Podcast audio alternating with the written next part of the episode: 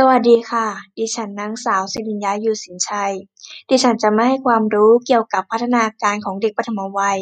อายุสามขวบทั้งสี่ด้านนะคะ พัฒนาการหมายถึงกระบวนการเปลี่ยนแปลงด้านวุฒิภาวะ maturity ของอวัยวะ ระบบต่างๆและตัวบุคคล ทำให้เพิ่มความสามารถของบุคคลให้ทำหน้าที่ต่างๆได้ อย่างมีประสิทธิภาพสูงขึ้น ทำสิ่งที่ยากและซับซ้อนยิ่งขึ้นได้ ตลอดจนการเพิ่มทักษะใหม่ และความสามารถในการปรับตัวในภาวะใหม่ของบุคคลนั้น